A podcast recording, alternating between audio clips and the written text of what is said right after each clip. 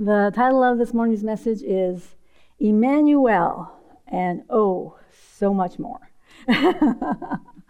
this morning I want to share with you some of the scriptures found in Isaiah that foretold the birth of our Lord and Savior Jesus Christ. And hopefully we will come away from this message with our hearts being inspired to know our Jesus even better. I love how Fred got all over my message. Tap dancing all over my message. Most of us here know Jesus personally. We know his transforming love. We know his tender care within our hearts. And we know his intervention into our daily lives. In other words, we know him intimately. And even though we know him intimately and personally, there's always so much more for us to see and understand about all that He is and about all that He has done and about how our Father has orchestrated and accomplished our salvation through Jesus' birth, His life, His ministry, His death, His resurrection, and His ascension. That's a whole lot of orchestration. all of it was prophesied and brought to fulfillment so that we can know Him. And that's why we celebrate Jesus and our salvation at Christmas, because we know him. And that was always God's plan, that we would know him and understand his true identity. Understanding Jesus' true identity begins not by looking into a manger, but by looking into the Old Covenant prophecies. Our Father wanted and needed to announce the identity of the Christ beforehand because humans can be a little thick headed, even those humans who believe in God. Even today, there are theologians and biblical scholars who will not believe in the virgin birth of Christ. And in so doing, they don't actually realize they're denying that Jesus was, in fact, God Himself. Which is why our Father foretold His plan to Israel through the prophets, so that when Jesus did show up, those whose hearts were toward God could see the fulfillment of the scriptures right before their eyes. And then they could begin to understand who Jesus really was and is and what he actually came to accomplish. Because it was really all hidden. It is that hindsight is 2020 so this morning we're going to look into the book of isaiah specifically chapters 7 and 9 where we find several very famous prophecies regarding the identity of christ and some of the circumstances that would surround his birth in chapter 7, we find the prophet Isaiah is sent to King Ahaz of Judah to deliver a message from God regarding the threats against him from the king of Syria and the king of Israel. Lots of kings. At that time, the nation of Israel was divided. The northern ten tribes were called Israel or Ephraim because Ephraim was the largest of those tribes. And the southern tribes were called Judah because Judah was the largest tribe of those two remaining tribes, Judah and Benjamin. Israel as a whole became divided, and there were two kingdoms, and they were openly against each other. they didn't like each other. One was not more holy than the other, but they thought they were. and because of that, another king, the king of Syria, tried to get the king of Israel from the northern tribes to join him in overtaking King Ahaz of Judah. And we can see this beginning in verse 5 of chapter 7. I have it for you in the easy to read version, and it begins with God speaking to Isaiah. God says, Tell Ahaz, be careful, but be calm. Don't be afraid. Don't let those two men, Ritzim and Remaliah, the actual Hebrew is Yahoo. I thought I can just call him Yahoo for short.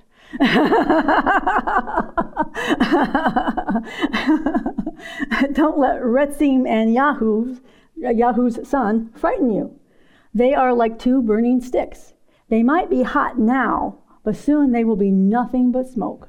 Ritzim, Aram, and Yahoo's son became angry and made plans against you. And they said, Let's go fight against Judah and divide it among ourselves. Then we will make Tabeel's son be the new king of Judah. But the Lord God says, their plan will not succeed. Damascus is the capital of Aram. Ritzim is the ruler of Damascus for now. Samaria is the capital of Ephraim. And Yahoo's son is the ruler of Samaria for now. But their plan will not happen. If you don't believe this, you will not survive. Now, this is God having a conversation with Isaiah, and Isaiah is relaying that conversation to King Ahaz. And he says, Let me tell you what's going on. He's reading his mail. These guys have a plan against you. This is what they're planning to do. But it, their plan won't actually succeed. They weren't going to be able to actually overtake Judah. But he says, But if you don't believe this, you won't survive. God's point here is that regardless of whether King Ahaz believes the Lord or not, his enemy's plans will not come to pass. God knows this. God foresees this. God decreed this. but that doesn't guarantee that King Ahaz will survive what his enemies plan to do to his kingdom. Verse 10. Then the Lord spoke to Ahaz again and said, Ask for a sign from the Lord your God to prove to yourself that this is true. You can ask for any sign you want. The sign can come from a place as deep as Sheol or as high as the skies. And Ahaz says, I will not ask for a sign as proof. I will not test the Lord. Do you hear the self righteousness? At first glance, this might sound very religiously virtuous. Oh, I won't tempt the Lord. But in actuality, he was an unbelieving scoundrel, and God put him on the spot and says, Are you going to believe me or not? Give me an opportunity to convince you that what I say is true.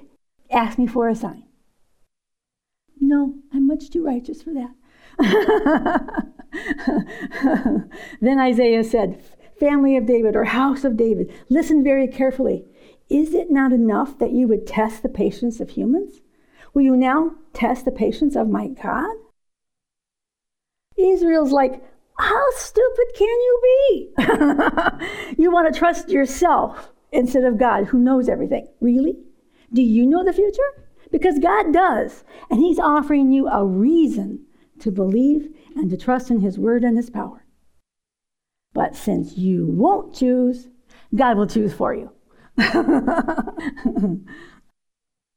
Verse 14. But the Lord will still show you this sign. A young woman slash virgin is or will be pregnant and will give birth to a son. And his name will be Emmanuel, which means God with us. Now, I left the young woman slash virgin is or will be pregnant in here. I added those words because lots of people want to make an argument against the virgin birth that this word for young woman means just that, young woman. And that doesn't mean an actual virgin. And it doesn't mean that a virgin will actually conceive. Doesn't mean that. It's just a young woman. You can make that case because the word there is not specifically virgin. However, young Jewish women were highly protected. if you were a young Jewish woman, you were a virgin. That's all there is to it. But this is a sign. So the, the sign isn't for us today. This was a sign for Ahaz back then. So this was for a sign back at that point in time. So in this context, it's not about a miraculous conception 700 years later. Don't worry, we'll get around to the miraculous. but it's about the foreknowledge of God, who knew that a young, unmarried woman would become pregnant and have a son and would name him Emmanuel. That was Ahaz's sign. Now, Isaiah doesn't explain this to Ahaz or to his readers. so many scholars believe that it referred to someone in Ahaz's own house, since it's for Ahaz's benefit. That there would be a young woman who would marry and become pregnant and have a son, and unwittingly, without knowing the circumstances, would name her child Emmanuel which would continually confirm that what God had spoken was true. Nice little reminder in front of your face all the time. but there are also some scholars who believe the young woman was someone that Isaiah was betrothed to. And again, he's operating in foreknowledge. Yes, I have a betrothed woman over here. We haven't come together yet. We're going to come together. She's going to have a child, and we're going to name him Emmanuel. Either way, it's a sign because Isaiah is a prophet to Judah. That means he's going to spend an awful lot of time in the king's court. And who do you think he's going to bring with him? the sign.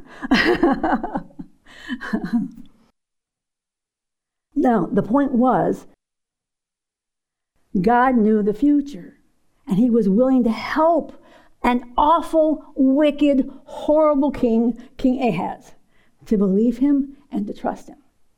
But this awful, horrible, wicked King Ahaz had already planned his own way of escape. Now, God's already told him, these guys got a plan against you. That was true. He's like, I'll handle this myself. I got this, God. I don't need you. King Ahaz had taken money from the temple, not the king's treasuries, but God's treasuries, and had sent it to yet another king, the king of Assyria, and asked him to come to his aid to overcome the king of Israel and the king of Samaria. He got his own ally. All the while not realizing what God had said would happen would actually happen. Exactly as he said he would. Literally. Isaiah had told King Ahaz that before the same child, remember the sign for Ahaz? Before that same child knew the difference between right and wrong, and they're estimating age three ish, that Assyria, his ally, would completely betray King Ahaz and come and devastate the land of Judah. And of course, this is exactly what happened. But God also promised hope for those who would believe in the sign, Emmanuel. Not the child, but the God who is God with us.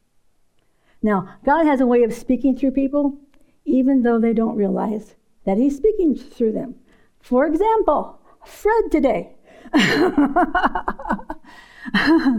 His is the opening to my message that we may know him. Now, what is the what are the chances that Fred would get up and say the same kind of things that I'm going to say right after him? Very slim. But why does God do this? Because it's a sign. you heard me. This is the truth. It is a sign that you keep hearing. He always confirms his word. Often, very often, God talks to people even though they don't realize He's talking to them. And we can see this in John chapter 11, beginning with verse 45. But before I go there, let me tell you a little story that I wasn't planning to tell. A long time ago, God told me that He had picked a, a person for me to marry, Mark Testerman. Mark Testerman was unaware of this. Anyway, it didn't matter that Mark Testerman was unaware of this. and I had asked for a sign. Well, actually, God asked me for a sign, but that's a whole other story. God was talking to me and he was confirming his word that Mark Testerman was indeed the person he had chosen for me, even though Mark Testerman didn't have a clue that he had been chosen for me. the year my daughter and my young my eldest son got married. They got married one month apart and at my daughter's wedding. This person that I know from uh, forever, he was a nice Catholic boy, but he, he didn't understand being born again. But he came, to, of course, to my daughter's wedding because he is her godfather. and he says to me, You should get married too. In fact, you should do it all in one year. You, your daughter, your son, and you. You should get married all in within a space of one year. And that is exactly what God had told me that all three of us would be married within one year. Then the first wedding we went to was in April. Guess when Mark and I got married? In April of the following year. God knows the future. and He loves to give us signs so that we can trust Him. Now, we don't want to go around demanding certain kinds of signs from God. God, if this is you, let the rain fall, let the lightning strike. Don't tell God what kind of sign He needs to give you. He has the perfect sign, He has the perfect confirmation. The point is, He knows the future and He can be trusted. Again, we can see this concept in John chapter 11, beginning with verse 45. I have it in the ESV version. Now, to set up this, this passage, you have to understand that this is right after Jesus had just raised Lazarus from the dead. And the chief priests and Pharisees are mad about it. Beginning with verse 45. Many of the Jews, therefore, who had come with Mary, Martha's sister, and had seen what he did, believed in him. But some of them went to the Pharisees and told them what Jesus had done. Tattletales. So the chief priests and the Pharisees gathered the council and said, What are we to do? This man performs many signs. If we let him go on like this, everybody will believe in him. And the Romans will come and take away both our place and our nation. But one of them, Caiaphas, who was high priest that year, said to them, You know nothing at all. Nor do you understand that it is better for you that one man should die for the people, not that the whole nation should perish. He did not say this of his own accord, but being high priest that year, he prophesied that Jesus would die for the nation, and not the nation only, but also to gather into one the children of God who are scattered abroad. Now, Caiaphas said that which was true according to God even though that wasn't what Caiaphas meant. Caiaphas meant better him than us. but that didn't matter. Because as high priest, Caiaphas had the authority to speak blessing or cursing over the people. What Caiaphas meant as a curse upon Christ was actually the mercy and blessing of God being spoken over the Jews that the Christ was choosing to lay down his life in order to spare and rescue all who would believe on him. So, in the same way, God spoke through Isaiah regarding an actual virgin, not just someone soon to be married who would conceive and bear a son and who would name their child Emmanuel, which is God with us. And we know from the Gospel of Matthew that the Holy Spirit unveiled the hidden truth within the Old Testament scripture by using a very specific Greek word that only means virgin in the way we understand it. A young, unmarried woman who has never been intimate with a man. And on top of that, we have the word of an angel from God. I think they're probably more uh, have more authority and accountability than some theologian somewhere in the world. we have a word from an angel of God who revealed the truth that an actual virgin would be miraculously pregnant and, as still a virgin, would bring forth a son who would be the fulfillment of God with us. And of course, we can see this in Matthew chapter 1, beginning with verse 20. Now, the birth of Jesus Christ took place this way. When his mother Mary had been betrothed to Joseph, before they came together, they put that in there on purpose she was found to be with child from the Holy Spirit. And her husband Joseph, being a just man and unwilling to put her to shame, resolved to divorce her quietly. But as he considered these things, behold, an angel of the Lord appeared to him in a dream, saying, Joseph, son of David, do not fear to take Mary as your wife, for that which is conceived in her is from the Holy Spirit. And he will bear a son, and you will call his name Jesus, for he will save his people from their sins. His name means Yahweh saves, Jesus. All of this took place to fulfill what the Lord has spoken by the prophet.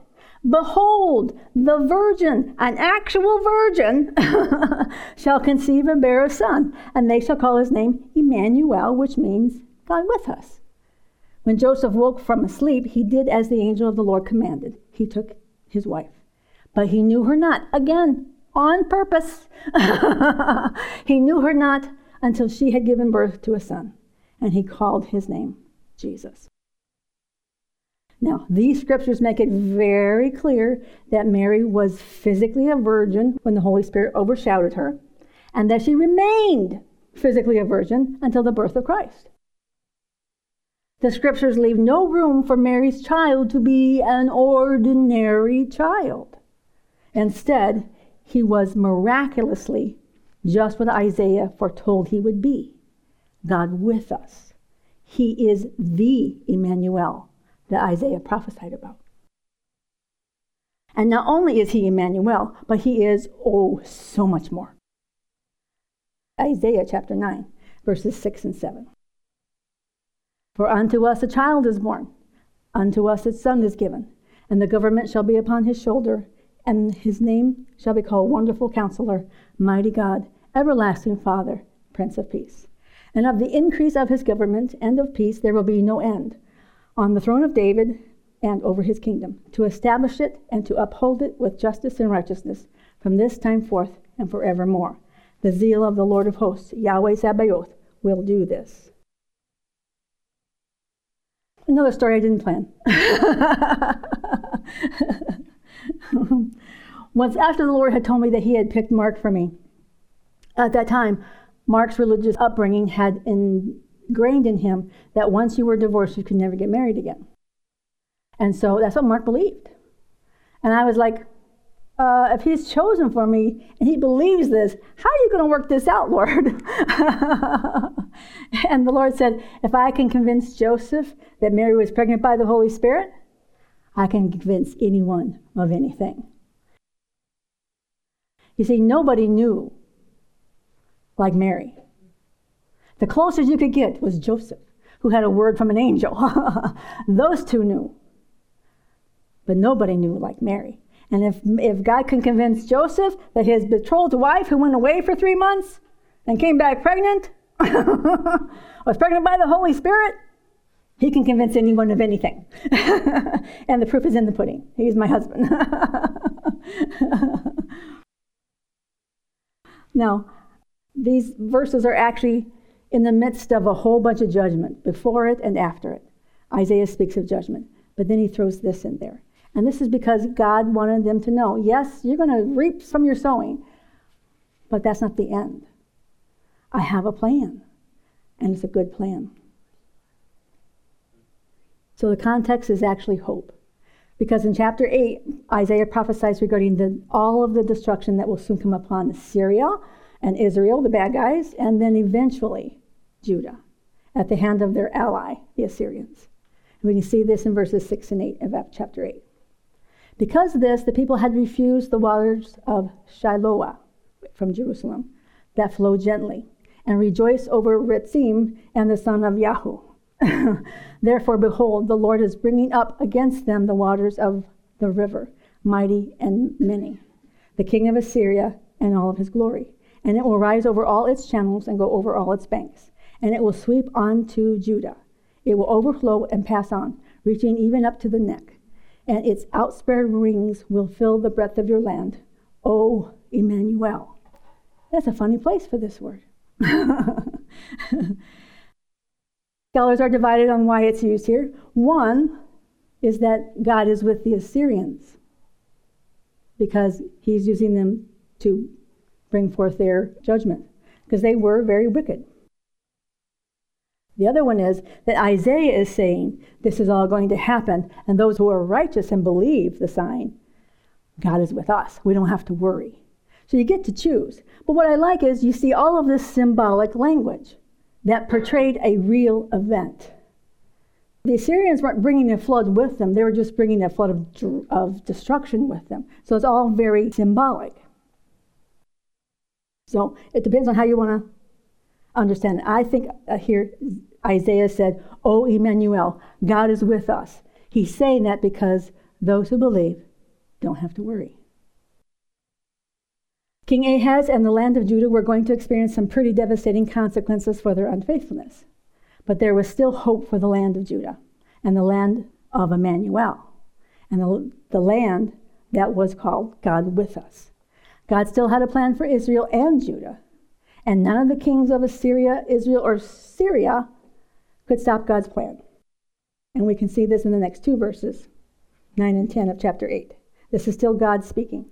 Be broken, you peoples, be shattered, give ear, all you far countries. Strap on your armor and be shattered. Strap on your armor and be shattered. Take counsel together. In other words, go ahead and join forces against Judah. Go ahead. but it will come to nothing. Speak a word, make a plan. It will not stand. For God is with us. God is with Judah. God is with the land of Judah. God is saying that He is still with the land and the tribe of Judah to protect her from the complete destruction she actually deserved because God still had a plan for His Emmanuel to come from her. So God has Isaiah prophesy regarding the expected end, their hope, their future. And we can see this in chapter 9, beginning in verse 1. But there will be an end to the gloom those people suffered. the land of Judah he's talking about. In the past, people thought the land of Zebulun and Naphtali was not important. But later, that land will be honored. The land along the sea, the land east of the Jordan River, and Galilee, where the people from other nations live. Those people lived in darkness, but they will see a great light. They live in a place as dark as death, but a great light will shine on them.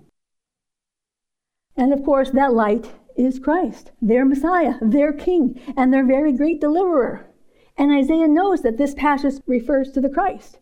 And we can find the fulfillment of this prophecy in Matthew chapter 4, beginning in verse 12. Now, when he heard that John had been arrested, he withdrew to Galilee, speaking of Jesus. And leaving Nazareth, he went and lived in Capernaum by the sea, in the territory of Zebulun and Naphtali, so that what was spoken by the prophet Isaiah might be fulfilled. The land of Zebulun and the land of Naphtali, the way of the sea, beyond the Jordan, Galilee of the Gentiles. The people dwelling in darkness have seen a great light, and for those dwelling in the region and the shadow of death, on them a light has dawned. From that time, Jesus began to preach, saying, Repent, for the kingdom of heaven is at hand. Again, Matthew reveals the validity of the prophecy. You don't recognize the prophecy in its original context, you recognize it in its fulfillment. And of course, that's what Matthew shows us that it was indeed fulfilled just the way God said it would be. Again, just the way God said it would be. Continuing in verse 3 of Isaiah 9 God, you will make the nation grow, and you will make the people happy. They will rejoice in your presence as they do at the harvest, and it will be like joy when the people take their share of things that they have won in war. He's talking about, again, looking forward to when the Christ would come. And he's telling them, yes, there's destruction coming for this land, but there is hope, there is a future, there is a promise that will be fulfilled. And you're going to be ecstatic about it. Both harvest time and wartime are hard times. Both harvest time and wartime are hard times. But they're hard times with reward and great joy when God is in them, blessing them with his presence and his goodness. Verse 4. That will happen because you will lift the heavy yoke off their shoulders and take away their heavy burden. You will take away the rod that the enemy used to punish your people, as you did when you defeated Midian. Love this part. I love that Isaiah gives credit to God instead of to Gideon and his 300 men, because Gideon's victory was a miraculous victory. It was escorted by literal light breaking into the midst of literal darkness. When Gideon's men smashed open their lamps as they began to attack, that's when the light broke through. It was a physical demonstration of the power of God's light to overcome the power of any and all darkness. So Isaiah foresees a miraculous and complete victory given to God's people, beginning with the light breaking into the darkness. And then through the power of God, all the power of their enemies would be defeated. And this is our Emmanuel. This was the Jewish Emmanuel that he was telling them about. This is the one, God will be with us. Verse 5 Every boot that marched in battle and every uniform stained with blood will be destroyed and thrown into the fire. This speaks of a bonfire celebrating their newfound peace, where their garments of war are no longer needed, so they are triumphantly thrown into the fire because their enemies have been soundly defeated. This too is our Emmanuel.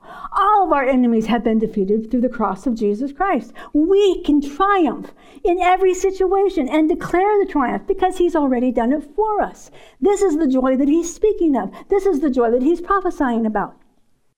Then this brings us back to the most famous verses of chapter 9, verses 6 and 7. And I have it in the very familiar King James. For unto us a child is born, unto us a son is given and the government shall be upon his shoulder, and his name shall be called Wonderful, Counselor, Mighty God, the Everlasting Father, the Prince of Peace. And of the increase of his government and peace there shall be no end, upon the throne of David and upon his kingdom, to order it and to establish it with judgment and with justice from henceforth, even forever. The zeal of the Lord, the zeal of Yahweh, Sabaoth, will perform this. Now, scholars believe that this passage of Scripture was actually a poem written by someone else from a much earlier time in history, but that Isaiah, by the inspiration of the Holy Spirit, inserted it here in reference to the Messiah. They also believe that verses 6 and 7 would have been sung, but not at the birth of a royal heir, but at the new king's succession to the throne. And when a new king was seated on his throne, he was thought to become an adopted son of God, who would rule as doing the will of God. Which is why Isaiah could write these words, and yet the Jews actually not understand the literalness of the prophecy. Calling someone a son of God didn't mean the same thing to them that it means to us. He knows he's prophesying about the coming king. He'll be a son of God. Well, Nero called himself a son of God leaders, kings around the world always identified with a particular God. I'm a son of. That was their identity. So we look at this and go, What? you can't see this? You don't recognize this? But it was hidden from them. And it's only seen in the fulfillment. So, just like with the prophecy of the virgin conceiving, they didn't take God's words literally, even though God knew that his plan and word would literally come to pass. Also, traditionally, when a new king was seated on his throne, he was given throne names. They gave the kings five titles. This was an ordinary thing that happened when you became a king. So the five following titles are Messiah's throne names. Again, verse 6 For unto us a child is born. Before we go to the throne names, Isaiah starts by telling us that this special child will be born into the tribe of Judah and in the land of Judah. Because it says, For unto us. This is Isaiah speaking. He's speaking for the land of Judah, in the tribe of Judah. Unto us a child is born, and unto us a son is given. And the government shall be upon his shoulder, and his name will be called Wonderful. So forth. So here we see what tribe Messiah would come from. He's talking about Judah. The Messiah will be born in Judah, and he'll be of the tribe of Judah. Next, Isaiah tells us that a son is given unto them as a gift to them, and that this son would have God's ordained government upon his shoulder. This would not have seemed odd to Isaiah, because people of that time often saw their kings as being adopted sons of God, and they were ruling in God's place. But what's interesting about the government being upon his shoulders is that it paints a picture of a king who wears a key or keys on his shoulders, signifying that he holds the keys to the entire kingdom the keys to the treasury, the keys to the storehouses, the keys to everything that's available. Sound familiar? everything that's available in his kingdom. Isaiah also makes a prophetic reference to this kind of key in Isaiah 22 22, which says, I will place on his shoulder the key of the house of David, and he shall open, and none shall shut, and he shall shut, and none shall open. In other words, he would have total authority to rule over the house of David as her true king. This is exactly how Jesus referred to it in Revelations 3 7.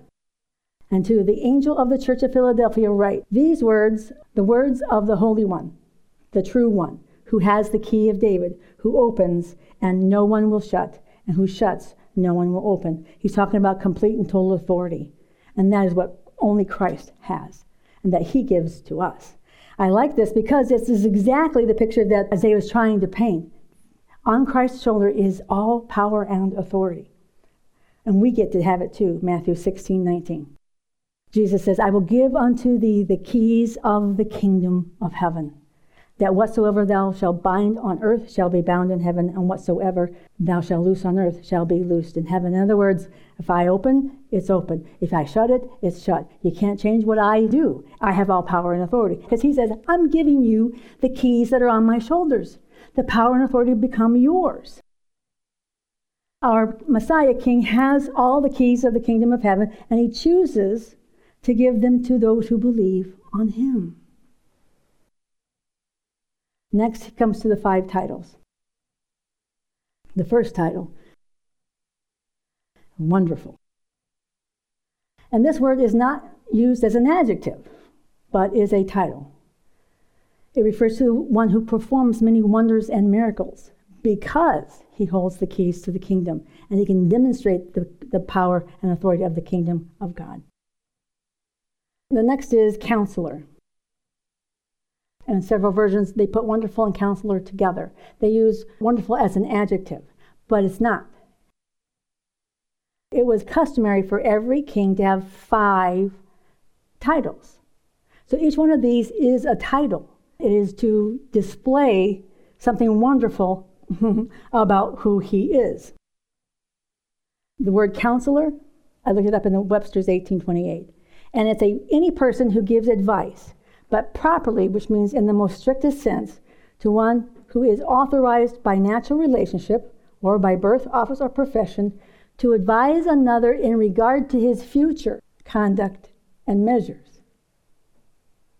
That's what this word means. That as our counselor, he can tell us, hey, this is the guy I've chosen for you, even if he doesn't have a clue. hey, I know the future. You get your instructions from me. He is the one who is authorized to show us the future and to tell us how we can cooperate with that. There is only one who knows the future, and that is God Himself. So His counsel is always right and righteous. Mark and I say this all the time. When you're working on a message, you're like, Am I doing this right? Is this really where you want me to go? And he always says, I'm right. I'm always right. I know you're always right, but am I getting it right? he says, I'm always right. And you hear him, and he repeats himself, and he repeats himself. Yes, you're getting it right. You're hearing me right. This reveals the omniscience of God found through and in the Lord Jesus Christ. Now, he did not walk omnisciently while on the earth. He left his prerogatives, his royal prerogatives in heaven. But the risen Christ is God and has all omniscience. Next is the, the mighty God. The word mighty here paints a picture of one who is called the champion. The mighty God, the champion God. He is the divine hero. That's what that means. He is a God above all other so called gods. He is the God who fights for us and brings us into his victory. So this title reveals the omnipotence, the all powerfulness of God found only through Christ. Also, it definitely makes the point that Messiah is actually literally God. He says it right there. and exactly what he meant. Fourth title, the everlasting Father. This speaks of one who is perpetually a father at all times and in all places and to all people. He is the everlasting. He isn't just the Father who lasts forever. This speaks of his omnipresence, his ability to talk to somebody in China while he's talking to somebody in London at the same time. This is what it's talking about. And this can only be by the presence of God. God only God can be all places at one time. Now many say, wait a minute, Jesus is a father too? He's the father? What? That doesn't make any sense. He's the son. How can the son be the father? Well, let's look at um, John chapter 14. I have this for you in the remedy paraphrase. I really like it. And the Father and I will give you a helper to be with you forever. This is Jesus speaking, the Spirit of truth, who will enlighten your minds to comprehend the truth. Those who prefer the methods of this world, the methods of deceit, cannot accept him, because having rejected the truth, they don't recognize or know him. But you know him, for you know me and He represents all that I am. He will establish my character, methods, and principles within you. I will not abandon you and leave you as orphans. I will come back to you. An orphan is somebody who doesn't have parents. Jesus says, I will come back to you as a father. We see the same idea over in Hebrews chapter 2, verses 12 and 13. This again, this is Jesus supposedly speaking, saying, I will declare thy name unto my brethren in the midst of the church. I will sing praise unto thee. He is with us here today. And again, I will put my trust in him, the Father. And again, behold, I and the children which God hath given to me. We are also his children. He parents us. Jesus told us that he and the Father are one. And we can see this also in John chapter 10, beginning with verse 27.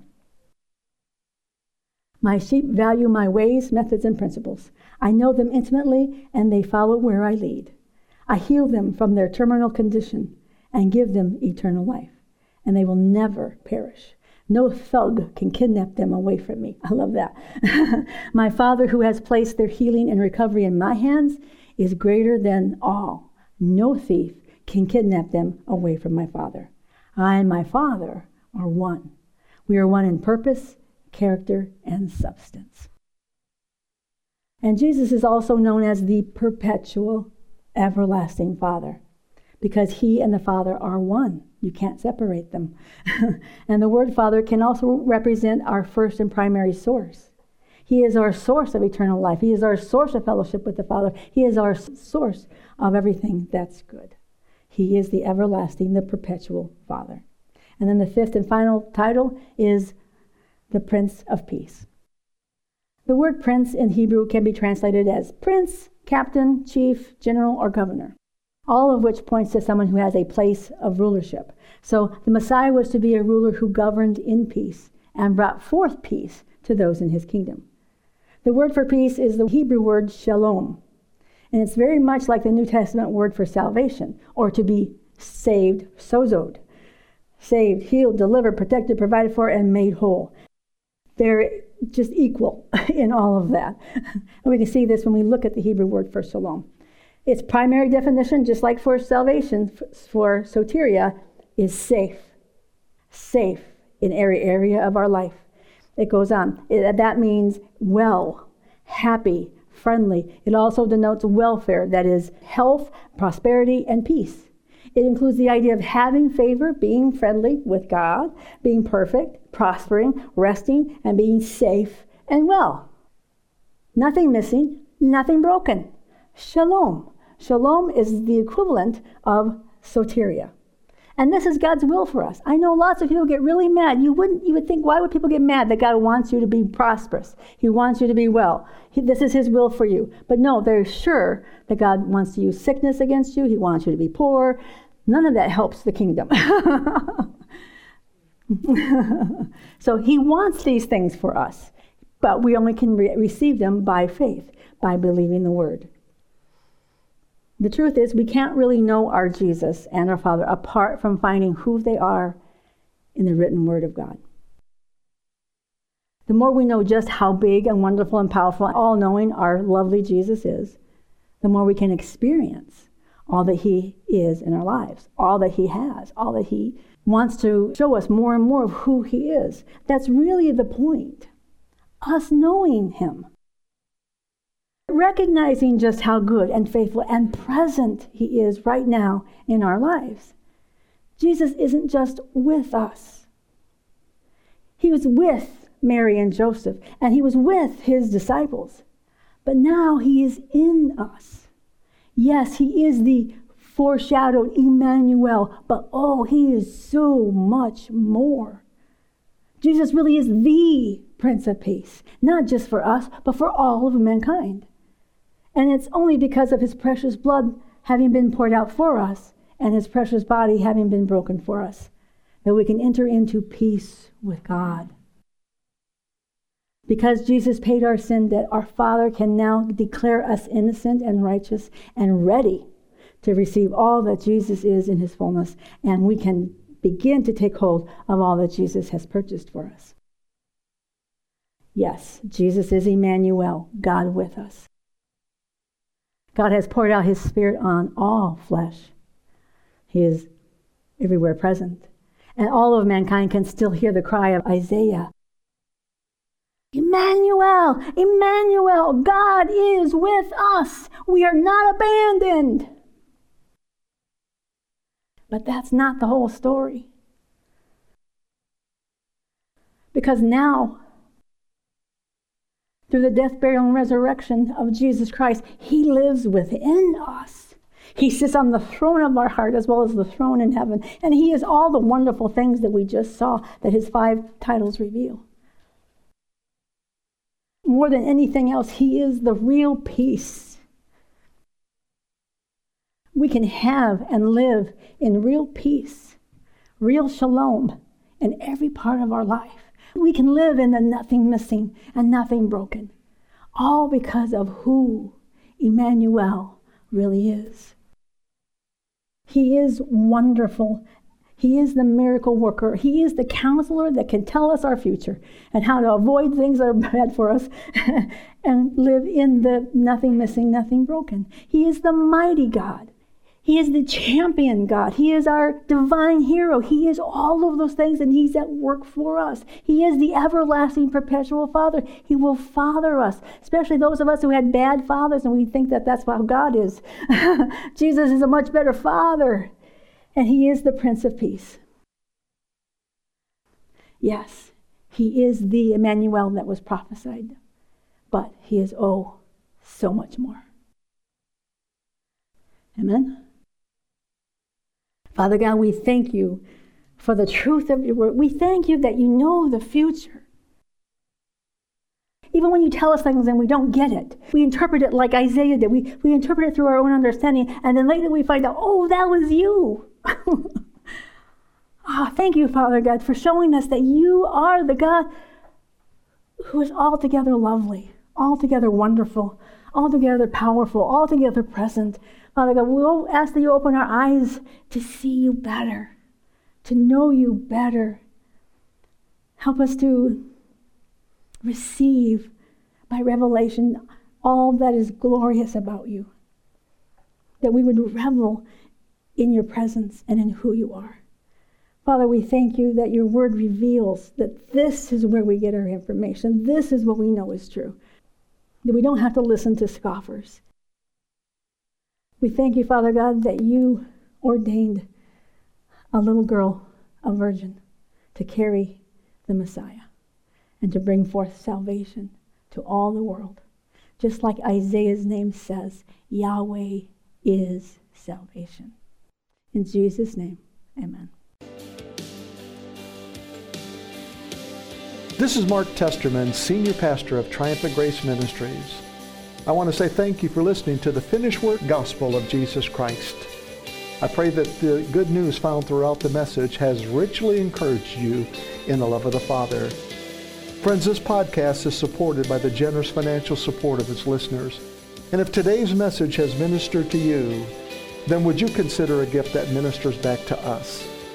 You can text the word GIVE, G-I-V-E, to 833 632 1315, or you can visit triumphantgrace.com and donate through PayPal or credit card. The cornerstone scripture for Triumphant Grace Ministries is found in Hebrews chapter 10 and verse 14. For by one sacrifice he has made perfect forever those who are being made holy. Great grace, such grace, triumphant grace to you. God bless you.